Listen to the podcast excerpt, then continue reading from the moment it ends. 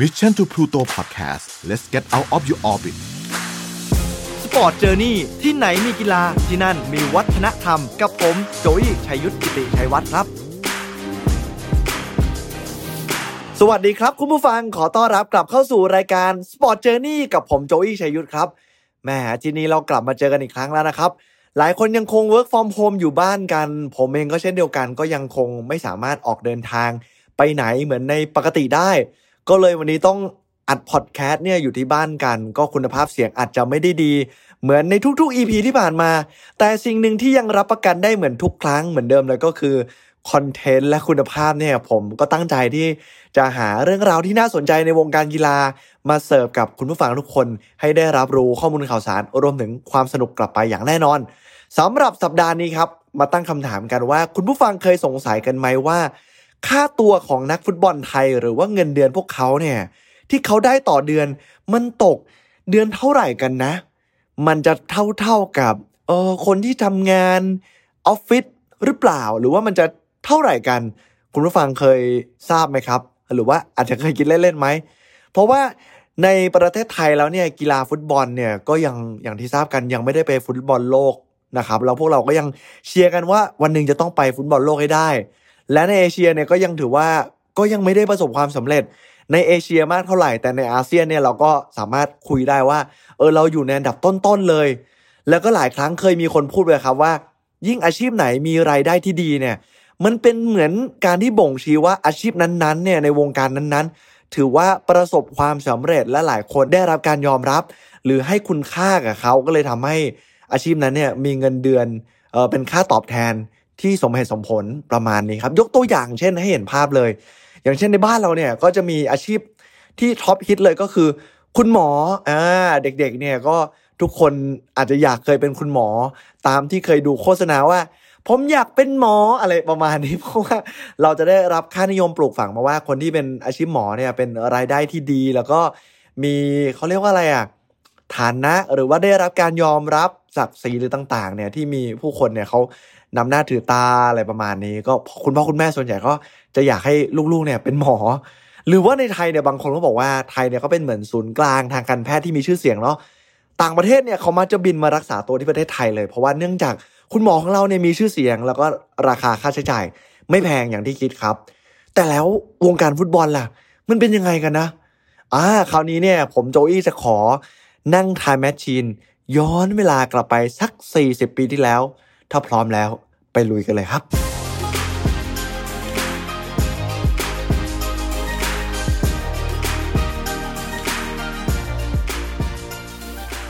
ย้อนกลับไปเมื่อปีคริสตศักราช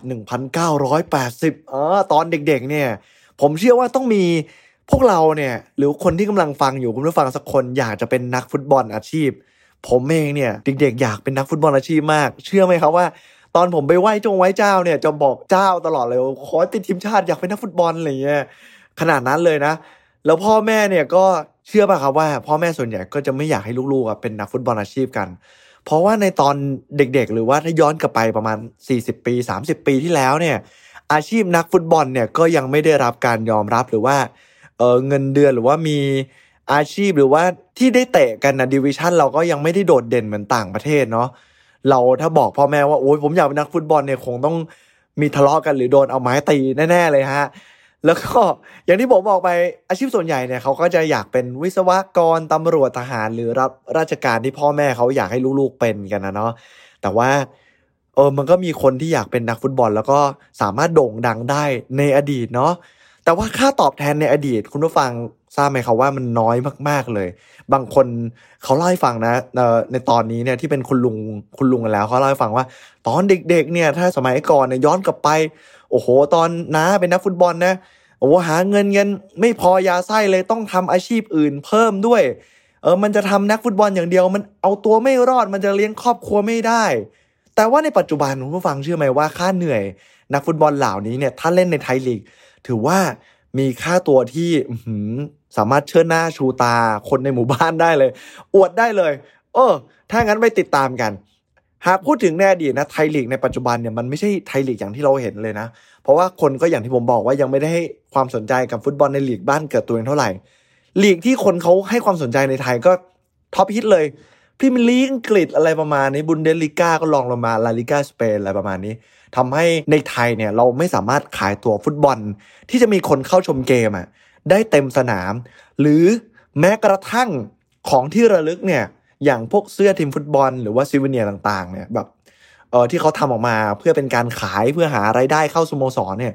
มันแทบจะเป็นไปไม่ได้เลย คนซื้อน้อยมาก มันเลยส่งผลกระทบอย่างชัดเจนกับตัวนักฟุตบอลครับ เพราะว่าพอสโมสรเนี่ยเขาไม่สามารถทำรายได้ได้ดีมากนักนะ มันก็เลยจะทำให้เออเงินเงินในสโมสรใน cash flow มันน้อยมาก ยิ่งถ้าไม่ได้ชนะเลิศในทัวร์นาเมนต์แล้วเนี่ยผมพูดเลยว่ายิ่งยากมาก เพราะมันจะส่งผลกระทบกับค่าตอบแทนของนักฟุตบอล ให้มันถูกกดราคาเงินเดือนมันต่ำลงครับ คุณผู้ฟัง ชนิดที่ว่าอย่างที่ผมบอกว่าลุงลุงนานาเขาเล่ากันว่าหูเลี้ยงตัวเองไม่ได้เนาะแต่ว่าถ้าติดทีมชาติขึ้นมาหน่อยเนี่ยเออก็จะโชคดีเพราะว่าจะมีรายได้ที่เพิ่มขึ้นมามากกว่าคนอื่นๆเนาะแล้วก็บางคนเนี่ยอย่างเช่นเออค้าแข่งกับสโมสรทหารอากาศ ก็บางคนก็ จะเป็นทหารอากาศไปด้วยในตัวก็จะได้เงินเดือนของทหารสวัสดิการของราชการต่างๆทำให้สามารถเลี้ยงตัวเองได้โอ้ก็ก็ตอบแบบหมายถึงว่าตอบโจทย์การเป็นเออความฝันการเป็นนักฟุตบอลได้ แล้วก็มีหนึ่งอาชีพก็เป็นทหารเนาะเมื่อเป็นดังนั้นเนี่ยนักฟุตบอลที่เก่งๆในไทยเนี่ยเขาจึงมาหันไปค้าแข่งกับลีกต่างประเทศครับ อย่างเช่น อาตุกปิยพงศ์ผิวอ่อนคนคนนี้เนี่ยอาคนนี้เนี่ยเคยไปค้าแข่ง ไกลถึงประเทศเกาหลีใต้จริง ๆ ก็ไม่ได้ไกลเท่าไหร่ ก็อยู่ในเอเชียนะ เพราะว่าเล่าให้ฟังเหตุการณ์หนึ่งครับ ไปทำฟอร์มเข้าตา ในทัวร์นาเมนต์คิงคัพครับนัดชิงชนะเลิศในปี 1981 นัดนั้นเนี่ยเจอกับเกาหลีเหนือครับประเทศไทย แล้วอาตุ๊กปิยะพงษ์ผิวอ่อนคนนี้เนี่ยแหละ สามารถซัลโวยิงประตูไปได้ถึง 2 ลูกด้วยกัน พาทีมชาติไทย คว้าแชมป์คิงคัพในสมัยนั้นมาได้สำเร็จ สร้างชื่อเสียงให้กับอาตุ๊กปิยะพงษ์ผิวอ่อนนะเพราะว่าในแมตช์นั้นเนี่ยก็เรียกได้ว่า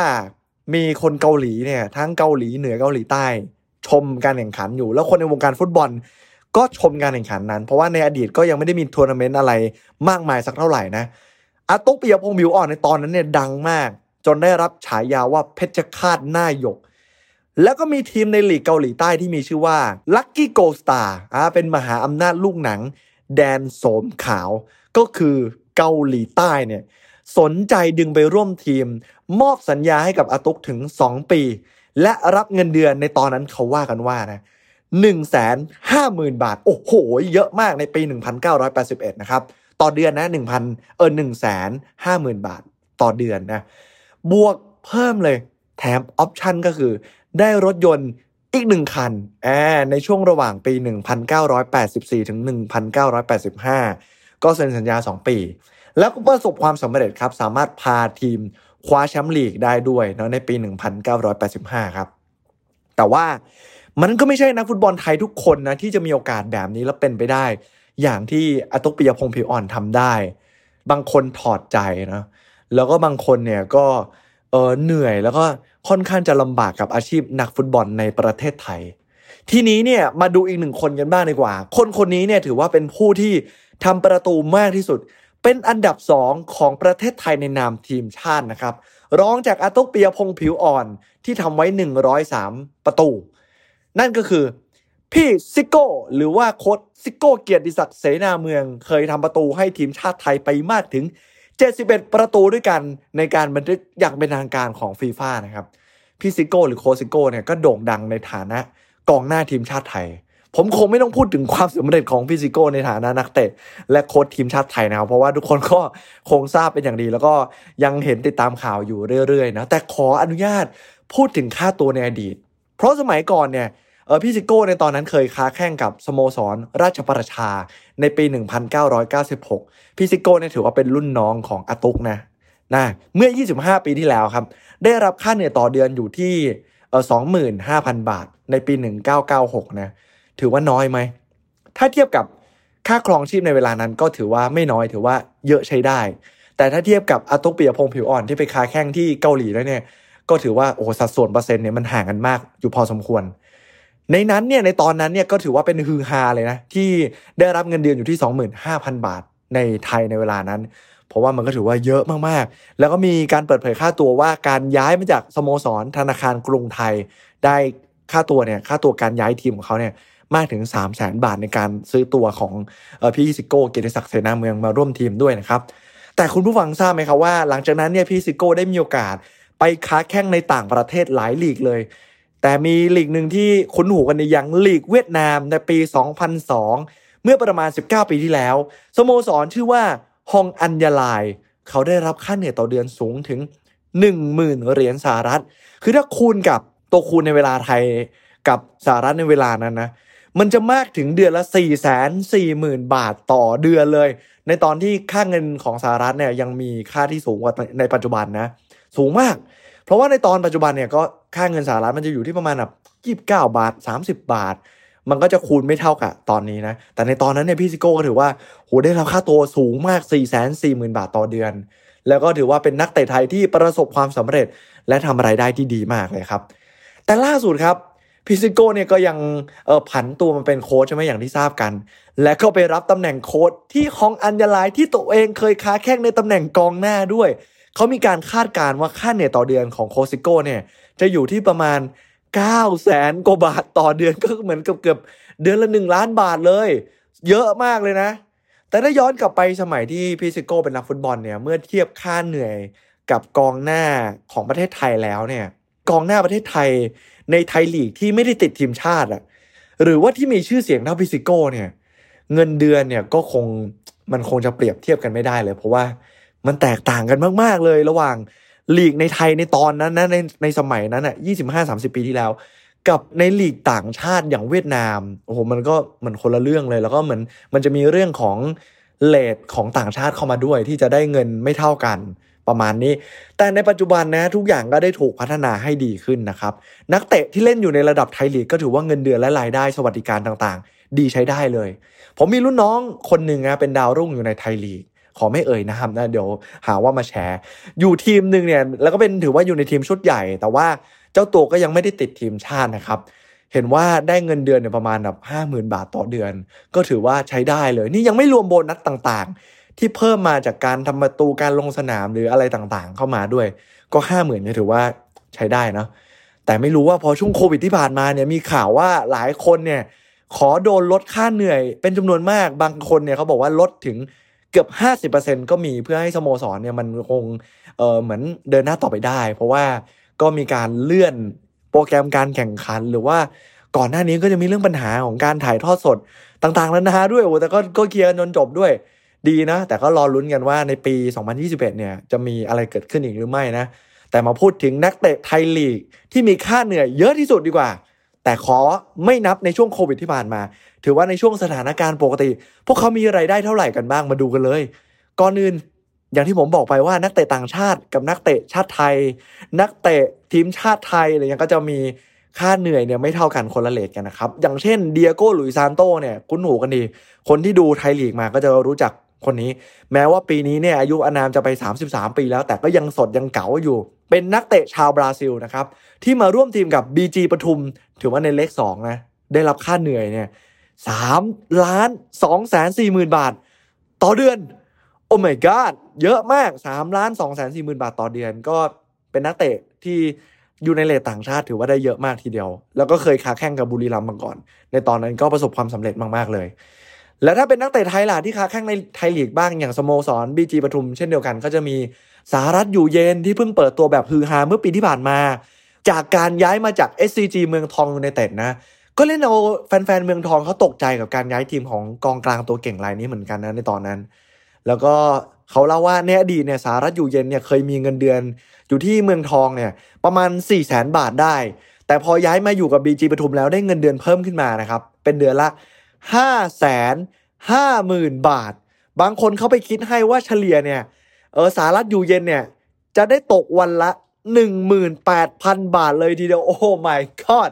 นี่ต่อวัน โอ้โห บางคนนี่ปาดน้ำตาเลย 18,000 บาททำทั้งเดือนเพิ่งได้ แต่นี่คือเงินเดือนนักบอลทีมชาติไทยที่มีชื่อเสียงในระดับต้นๆ ก็ถือว่ารายได้ดีมาก รายได้ดีมากๆเลย รายได้ดี รายได้การเป็น นักฟุตบอลถ้าติดทีมชาติแล้วมันจะยิ่งสูงขึ้นนะและยังไม่นับรวมกับพรีเซนเตอร์ของโฆษณาต่างๆ หรือว่าการไปเป็นแบรนด์ต่างๆ ก็จะได้เงินโบนัสต่างหากเพิ่มขึ้นมาอีกนะ จากเจ้าตัวที่หาได้เอง มาที่อีกหนึ่งรายดีกว่าโหหลายคนนี่กรี๊ดเลยเมื่อพูดถึงชื่อของเขาสาวๆนี่เตรียมร้องกรี๊ดได้เลย นั่นคือ ชาริลชัปปุยส์นั่นเองไงหนุ่มหล่อคนนี้ ย้ายมาค้าแข่งกับสิงห์เจ้าท่าเออ อย่างเป็นทางการแล้วก็คือสโมสรการท่าเรือนะครับเมื่อปีที่ผ่านมา โดยสุดหล่อมิดฟิลด์หนุ่มคนนี้เนี่ยลูกครึ่งไทยสวิตนะถึงแม้ว่าจะพูดไทยได้ไม่ค่อยชัดเท่าไหร่แต่ว่าก็ถือว่ามีเลือดของทีมชาติไทยอย่างเต็มตัว เส้นสัญญา 1 ปีเต็มนะกับการลงสนามให้กับการท่าเรือหลังจากที่เขาเนี่ยหมดสัญญากับทาง SCG เมืองทองอยู่ในเต็ดนะโดยได้ค่าเซ็นสัญญาย้ายมาร่วมทีม1ล้าน5แสนบาท และได้ค่าเหนื่อยต่อเดือนเดือนละ4แสนบาท ต่อเดือนเดือนละ4แสนบาท บางคนบอกว่าโอ้โหเยอะจัง แต่ผมจะบอกให้ฟังนะครับว่า ในอดีตเนี่ยสมัยที่อยู่กับสุพรรณบุรี FC เนี่ยเขาล่ำลือกันว่าช่วงนั้นเนี่ยตัวเองเจ้าตัวเนี่ย peak มาก ๆ ในฐานะนักฟุตบอล ได้ค่าเหนื่อยมากถึงเดือนละ 1 ล้านบาทด้วยกัน นี่ยังไม่นับรวมกับพรีเซนเตอร์ที่เราเห็นในโฆษณาในทีวี อีกมากสักเท่าไหร่นะ ที่เออเหมือนขนมปลาเส้นนะสักอย่างนะยี่ห้อหนึ่งผมผมเคยเห็นอยู่ ที่มีโปรตีนจากเนื้อปยถ้าถ้าเคยเห็นก็จะนึกออกเพราะว่าปล่อยโฆษณาแบบเยอะมากในช่วงนั้น แล้วแล้วก็ช่วงนี้เนี่ยถือว่าชาลิวชับปุยเนี่ยฟอร์มตกลงมาเยอะมาก ถ้าเทียบกับประมาณ 4-5 ปีที่แล้ว ที่โดดเด่นคือโหโดดเด่นมาก ๆ ในตอนนั้น จึงเป็นเหตุผลนะครับที่เจ้าตัวต้องยอมลดค่าเหนื่อยลงมา เพื่อให้ได้ค้าแข่งกับสโมสรอย่างไทยลีกอย่างการท่าเรือครับ เพราะว่าก็ เจ้าตัวก็พยายามหาสโมสร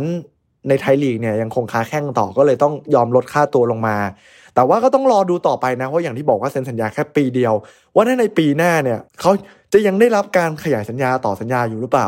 ทั้งนี้ทั้งนั้นเนี่ยมันก็ขึ้นอยู่กับผลงาน ก็ต้องรีบเรียกฟอร์มเก่งกลับมาให้ได้ แต่ก็อย่างที่เห็นว่าโอ้โหเนี่ยช่วงเนี้ยอย่างโควิดเกิดขึ้นเนี่ยทุกคนก็มีความเครียด แล้วก็เรื่องของการลงสนามหรืออะไรก็ไม่รู้ว่าจะเลื่อนอะไรกันหรือเปล่าก็ต้องดูกันต่อไปว่า เออไทยลีกในตอนนี้เนี่ยก็น่าลุ้นน่าเอาใจช่วยเหมือนกัน แต่ว่าถ้าพูดถึงแล้วเนี่ยอย่างที่ผมบอกว่าในอดีตเคยทำได้หนึ่งล้าน แล้วปัจจุบันเนี่ยเหลือแค่สี่แสนคุณผู้ฟังสังเกตได้ยินหนึ่งอย่างไหมครับว่า นักฟุตบอลเนี่ยจริง ๆ แล้วเขามีความกดดันในผลงานของเขาเนี่ยหรือในสนามเนี่ยไม่ต่างจากการทำงานอาชีพอื่นเลยนะเเผลอๆเนี่ยอาจจะมากกว่าด้วยซ้ำเพราะว่าคุณผู้ฟังก็จะเห็นว่ามีนักเตะดาวรุ่งเนี่ยเกิดใหม่ขึ้นมาเรื่อยๆ นั่นหมายความว่าเขาต้องพยายามรักษาวินัยและผลงานของเขาให้คงเส้นคงวาตลอด แต่นักเตะเนี่ยก็จะมีอายุการทำงานที่สั้นมากๆ ของการเป็นนักฟุตบอลอาชีพ ยิ่งอายุมากขึ้นเนี่ยก็จะต้องยิ่งเมนเทนร่างกายเนี่ยให้ยังคงฟิตอยู่เสมอไม่งั้นเนี่ยก็จะโดนเด็กรุ่นใหม่เนี่ยก้าวขึ้นมา แย่งตำแหน่งเราเผลอๆเราอาจจะโดนปล่อยจนหมดสัญญาอะไรก็ โอ้โห เรียกว่าเซ็งเลยเนาะเลยทำให้มีความกดดันไม่ต่างจากอาชีพอื่นเลย คราวนี้เนี่ยเรามาดูนักเตะที่ไปค้าแข่งในต่างประเทศกันบ้าง ว่ามีใครกันบ้าง ผมจะพาไปดูประเทศญี่ปุ่น หรือว่าลีกยอดฮิตที่นักเตะทีมชาติไทยของเราเนี่ยชอบเดินทางไปหรือว่ามีความใฝ่ฝันที่จะไปค้าแข่งที่นี่ อันดับหนึ่งเลยคือเจ้ามุ้ยธีรศิลป์แดงดา อดีตเนี่ยเคยเล่นให้กับสโมสรชิมิสึเอสพลัสนะต้องถือว่าเป็นอดีตไปแล้ว ในเจลีกของญี่ปุ่น เคยได้รับค่าเหนื่อยต่อเดือนมากถึง1ล้าน1แสน8หมื่นบาท แต่ว่าในปัจจุบันเนี่ยเจ้ามุ้ยเพิ่งย้ายกลับมาเล่นกับไทยลีกในบีจีปทุมบีจีปทุมเนี่ยโหเขาทุ่มซื้อนักเตะเยอะมากเลย ในปีที่ผ่านมาเนาะด้วยค่าฉีกสัญญาเนี่ยกับชิมิสึเอสพลัสเนี่ยมากถึง 24 ล้านบาท แล้วก็เซ็นสัญญากับ BG ปทุม 3 ปี ได้รับค่าเหนื่อยต่อเดือนเนี่ยน้อยกว่าอดีตนะได้ประมาณ 7 2 5 0 0 0 บาท แต่ถ้าเทียบกับค่าของชีพในไทยก็ถือว่าสุดยอดครับผมสุโคยเลยโหแบบระดับแบบผู้บริหาร CEO เลย7 2 5 0 0 0บาทต่อเดือนเนี่ยเยอะมาก มาดูเจ้าอุ้มธีรทรบุญมาทันกันบ้างดีกว่า เป็นอันดับ 2 นะครับสโมสรโยโกฮาม่าเอฟมารินอสค่าเหนื่อยประมาณ 1 ล้านบาทต่อเดือน เยอะมากเช่นเดียวกัน แต่ถ้าเทียบกับค่าของชีพในญี่ปุ่นแล้วก็อาจจะสมน้ำสมเนื้อนะแต่ก็ถือว่า เออคนไทยที่ได้ไปอยู่ญี่ปุ่นแล้วได้ค่าเหนื่อยขนาดนี้ ถือว่าได้รับการยอมรับสุดยอด แถมมีเพื่อนร่วมลีกระดับโลกที่ได้ลงแข่งในสนามเดียวกันอย่างอิเนียสตาเนี่ยได้ปะทะฝีเท้าดวลกันในสนาม เป็นประสบการณ์ที่ดีเยี่ยมมาก ผมว่าคุ้มซะยิ่งกว่าคุ้มครับอันดับ 3 เลยแหมเมสซี่เจ